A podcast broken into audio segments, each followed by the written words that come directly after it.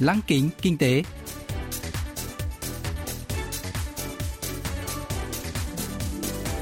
Xuân Trường xin kính chào quý vị và các bạn. Mời quý vị và các bạn cùng theo dõi chuyên mục Lăng kính kinh tế của Đài Phát thanh Quốc tế Hàn Quốc KBS World Radio phát sóng vào thứ hai hàng tuần.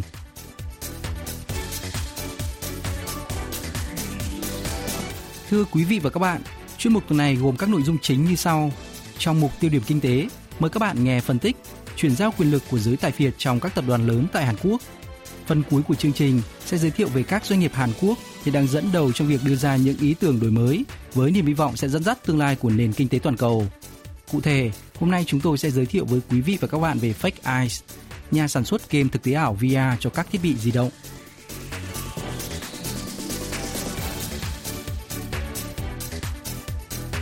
Ngày 14 tháng 10, tập đoàn ô tô Hyundai đã mở cuộc họp của hội đồng quản trị, bầu phó chủ tịch Trong Uy Son làm tân chủ tịch tập đoàn, mở ra một kỷ nguyên mới của thế hệ lãnh đạo đời thứ ba của tập đoàn ô tô số 1 Hàn Quốc.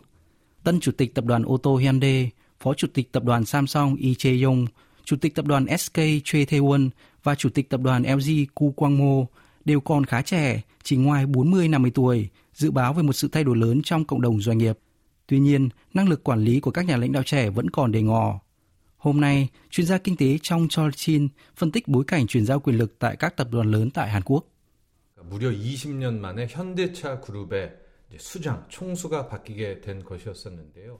Tập đoàn ô tô Hyundai đã chính thức có lãnh đạo mới sau 20 năm trong bối cảnh ngành công nghiệp ô tô đang thay đổi nhanh.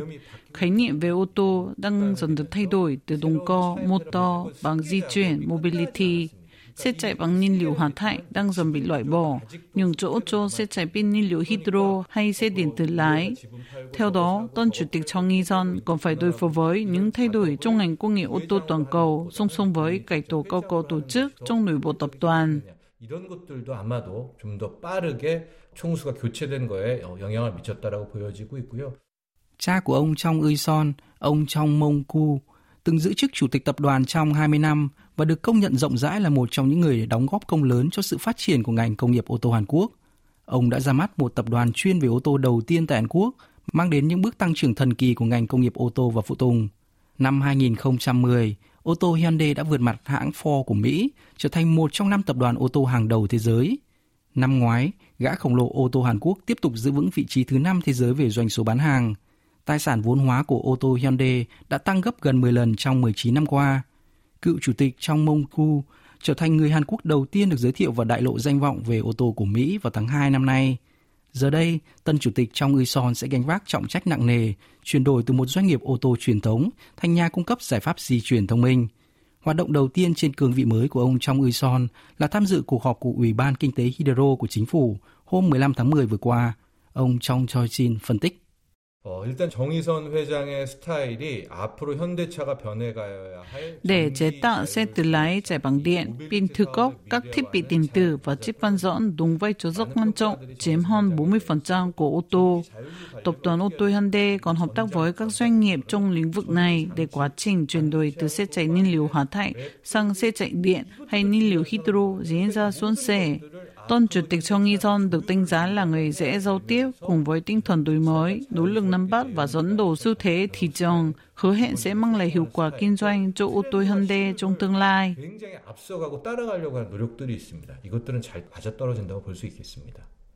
Trở thành tân chủ tịch tập đoàn ô tô Hyundai, ông Trong y son còn một bài toán nữa là thừa kế cổ phần từ cha trong các công ty con chủ chốt của tập đoàn. Do gia đình ông Trong chỉ nắm giữ một số lượng cổ phần nhỏ trong các công ty con chủ lực của tập đoàn, nên để duy trì ổn định trong việc điều hành và đảm bảo quyền lực của tân chủ tịch, tập đoàn cần được tái cơ cấu. Trên thực tế, trong hai năm qua, tập đoàn ô tô Hyundai đã vấp phải chỉ trích từ các nhà đầu tư về mô hình quản trị. Ông Trong Y Son cũng sẽ phải đối mặt với một vấn đề gai góc là trả thuế thừa kế, cùng các nhiệm vụ lớn khác như phục hồi doanh số bị sụt giảm do dịch COVID-19, đối phó với những tranh cãi về độ an toàn của xe điện. Thế hệ các nhà lãnh đạo trẻ đang thổi một làn gió mới vào các tập đoàn. Chuyên gia trong Chin cho biết. 거의 다 재벌가가 3세, 4세가 시작됐다 이렇게 볼 수가 있는데요. Nhiều người thừa kế thế hệ thứ ba, thứ tư đang lãnh đạo các tập đoàn lớn tại Hàn Quốc.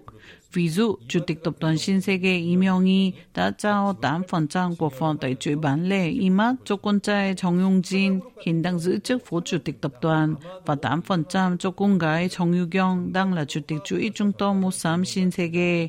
Trong khi đó, ông Kim Dong-quan, con trai cả của chủ tịch tập đoàn Hanwha Kim Seung-yeon, được cho là sẽ tiếp quản công ty hóa chất của tập đoàn này. Tại tập đoàn GS, ông Hot Tae-su sẽ trở thành chủ tịch tập đoàn, thay thế cho anh trai Hot Chang-su. Nhưng đây chỉ là bước đệm trước khi chuyển giao quyền lực cho cháu trai lớn Ho Yun-hong, phó chủ tịch của công ty xây dựng GS Trước đó, ông Khu Quang Mô đã trở thành Chủ tịch Tập đoàn AG vào tháng 6 năm 2018 sau khi cha ông, cựu Chủ tịch Khu Bô Mô qua đời. Tương tự, ông Chô Won Thê đã trở thành Chủ tịch Tập đoàn Hanjin sau khi cha ông Chô Yang Ngô qua đời. Các nhà lãnh đạo trẻ tuổi tại các tập đoàn đang phải đối mặt với môi trường kinh doanh không mấy thuận lợi, suy thoái kéo dài do cuộc chiến thương mại Mỹ-Trung, tranh chấp giữa Hàn Quốc và Nhật Bản và đại dịch COVID-19– Họ thậm chí phải đối mặt với cảm giác khủng hoảng khi bất kỳ một sai lầm nhỏ nào cũng có thể khiến họ phải trả giá. Rõ ràng phong cách lãnh đạo của các nhà lãnh đạo trẻ khác biệt với những người tiền nhiệm. Những người sáng lập hay lãnh đạo thế hệ đầu tiên đã điều hành công ty dựa trên tài năng kinh doanh bẩm sinh và bản lĩnh, chẳng hạn như người sáng lập tập đoàn Hyundai Trong Chu Yong, người sáng lập tập đoàn Samsung Lee Byung Chul và người sáng lập tập đoàn Lotte Shin Kyung Ho. Tiếp bước cha anh, các nhà lãnh đạo thế hệ thứ hai cũng thể hiện phong cách làm việc theo cách táo bạo, sáng tạo, mạo hiểm, tự đưa ra những quyết định quan trọng. Tuy nhiên, phong cách đó không còn đúng với thế hệ lãnh đạo thế hệ thứ ba, thứ tư. Rõ ràng văn hóa quản lý tại các tập đoàn đang thay đổi, theo hướng lắng nghe các chuyên gia, giao tiếp với mọi người nhiều hơn. Trong khi một số người đặt kỳ vọng vào sự đổi mới kinh doanh của thế hệ lãnh đạo trẻ tuổi, thì số khác lại chỉ trích và tỏ ra lo lắng về những tiêu cực của hình thức chuyển giao quyền lực cha truyền con nối. Tranh cãi vẫn còn tiếp diễn với các vấn đề như sở hữu chéo cổ phần, các hình thức kinh doanh không công bằng của các công ty lớn như trao các hợp đồng béo bở cho các công ty con để tạo điều kiện thuận lợi cho quá trình thừa kế quản lý. Tuy nhiên, một số nhà phân tích cho rằng điều quan trọng là cải thiện những điểm thiếu sót, phát triển hình thức chuyển giao quyền lực theo hướng tích cực. Đặc biệt, các nhà lãnh đạo trẻ duy trì mối quan hệ thân thiết, hứa hẹn tạo ra sự hợp tác giữa các tập đoàn, nuôi dưỡng các động lực tăng trưởng thế hệ tiếp theo. Chuyên gia trong Chochin nhận định. 우려와 비판은 계속되어 왔었고 어, 전문 경영인 체제에 대한 요구들도 많이 있었습니다. Tôi cho rằng các nhà lãnh đạo thế hệ thứ ba, thứ tư sẽ là những nhà lãnh đạo cuối cùng thừa kế quyền lực quản lý tập đoàn bởi thuế kế thừa cho con cái sẽ lên tới trên 50%. Không giống như các chủ tịch tập đoàn lớn ở Mỹ và châu Âu là những giám đốc chuyên kinh doanh, các lãnh đạo trẻ của các doanh nghiệp Hàn Quốc có quan hệ thân mật với nhau, thậm chí tổ chức các cuộc họp riêng. Cá nhân tôi hy vọng điểm đặc biệt này sẽ giúp họ sẽ hợp tác trong lĩnh vực ô tô, pin thực cấp, thiết bị điện hay chip bán dẫn để đưa Hàn Quốc dẫn đầu thị trường xe ô tô điện toàn cầu. Văn hóa doanh nghiệp độc đáo của Hàn Quốc có thể được phát triển theo hướng tích cực. 뭐 그런 식으로 한국만의 독특한 그런 문화도 우리가 생각해 볼 수 있겠다 이런 말씀 전해드립니다.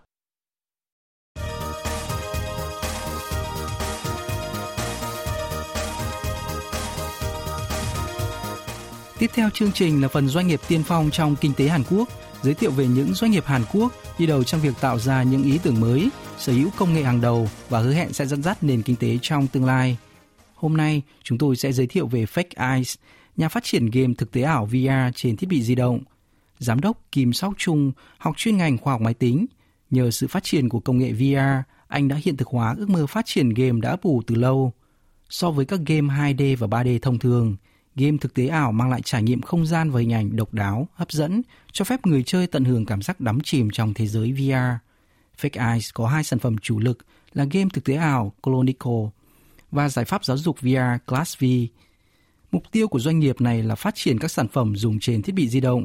Nắm bắt xu thế của người chơi game sử dụng các thiết bị di động nhiều hơn máy tính để bàn, Fake Eyes cho rằng người chơi muốn trải nghiệm các trò chơi trên thiết bị di động, gồm cả các game thực tế ảo, nên tập trung phát triển công nghệ VR trên thiết bị di động.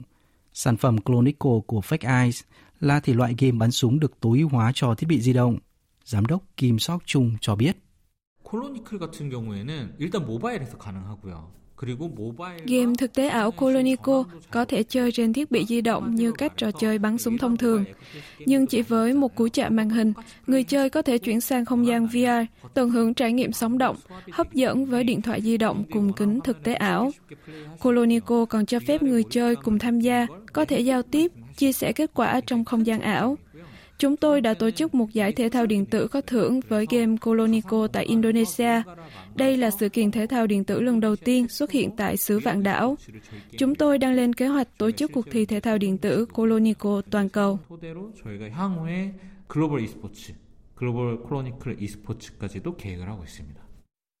Fake Eyes không chỉ là nhà phát triển game thực tế ảo đơn thuần. Khi thành phố Vũ Hán, Trung Quốc phải đóng cửa để đối phó với đại dịch COVID-19, Giám đốc Kim Sóc Trung đã dự đoán được sự gia tăng nhu cầu đối với các dịch vụ giáo dục không tiếp xúc trực tiếp. Chăn trở với suy nghĩ làm thế nào để ứng dụng công nghệ VR trong giáo dục, Fake Eyes đã phát triển và ra mắt thành công nền tảng giáo dục thực tế ảo ClassV vào tháng 5 năm nay. Khác với các dịch vụ học từ xa khác, ClassV cho phép học sinh trải nghiệm cảm giác như ngồi trên lớp học, được coi là giải pháp thay thế hiệu quả cho các dịch vụ học từ xa hiện nay. Anh Kim Sóc Trung bật mí.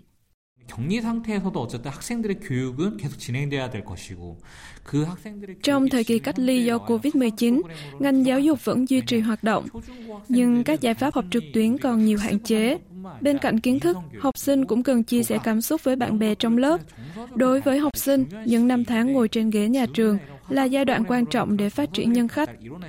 Với suy nghĩ đó, chúng tôi tập trung vào yếu tố không gian. Chúng tôi muốn tạo ra không gian ảo, giúp học sinh vừa học vừa chơi, giao tiếp với nhau. Class V cho phép học sinh có thể trao đổi, giáo viên có thể viết lên bảng. Học sinh, giáo viên có thể chia sẻ hình ảnh, tài liệu, tương tác thông qua các ảnh đại diện. Đặc biệt, cả giáo viên và học sinh có thể khám phá môi trường 360 độ, đắm chìm trong không gian lớp học. 이런 기능들을 활용해서 아이들의 학습권이라든지 정서적인 안정성을 도모할 수 있게 됩니다. Nền tảng giáo dục này cho phép tối đa 40 học sinh có thể tham gia một lớp học. Học sinh có thể tham gia lớp học bằng máy tính cá nhân với một thiết bị đeo trên đầu HMD, tương tự như kính thực tế ảo.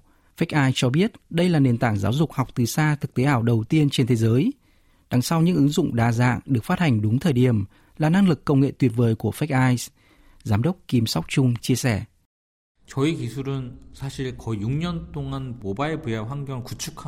Chúng tôi đã phát triển công nghệ VI, xây dựng môi trường VI di động trong gần 6 năm qua, nên có thể đảm bảo năng lực công nghệ VI cho các thiết bị di động và tài nguyên liên quan. Chúng tôi là doanh nghiệp duy nhất tại Hàn Quốc sở hữu năng lực này. Với nền tảng công nghệ, chúng tôi tự tin có thể khai phá thị trường toàn cầu, mở rộng kinh doanh sang các lĩnh vực khác Chúng tôi đang làm việc với Viện Chứng hưng Sóng truyền hình và Viễn thông Hàn Quốc, cùng Bộ Khoa học, Công nghệ Thông tin và Truyền thông Hàn Quốc. Chúng tôi có kế hoạch cung cấp nền tảng của mình cho các nhà cung cấp dịch vụ giáo dục công lập, các đơn vị giáo dục tư nhân.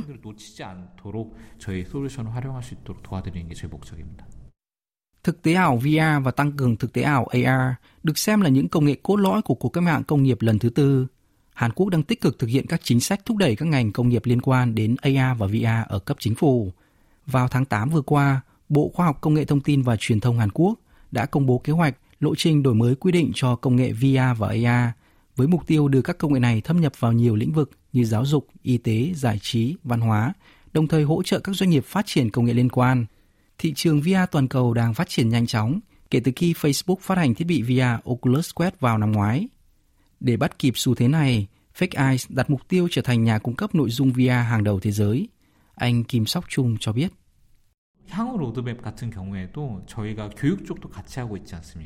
Chúng tôi sẽ bán giải pháp giáo dục đến khi đại dịch COVID-19 kết thúc, đồng thời bổ sung các tính năng khác nếu cần thiết.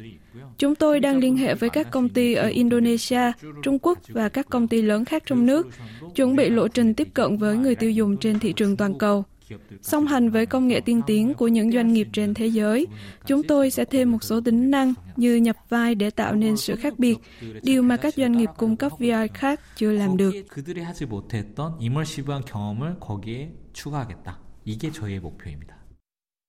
Công nghệ VR giúp cải thiện những thiếu sót của môi trường không tiếp xúc trực tiếp. Mặc dù có nhiều ưu điểm, việc tiếp cận người dùng và sử dụng công nghệ VR là không hề dễ dàng. Fake Eyes được chờ đợi sẽ giúp công nghệ VR trở nên phổ biến, thâm nhập vào cuộc sống hàng ngày.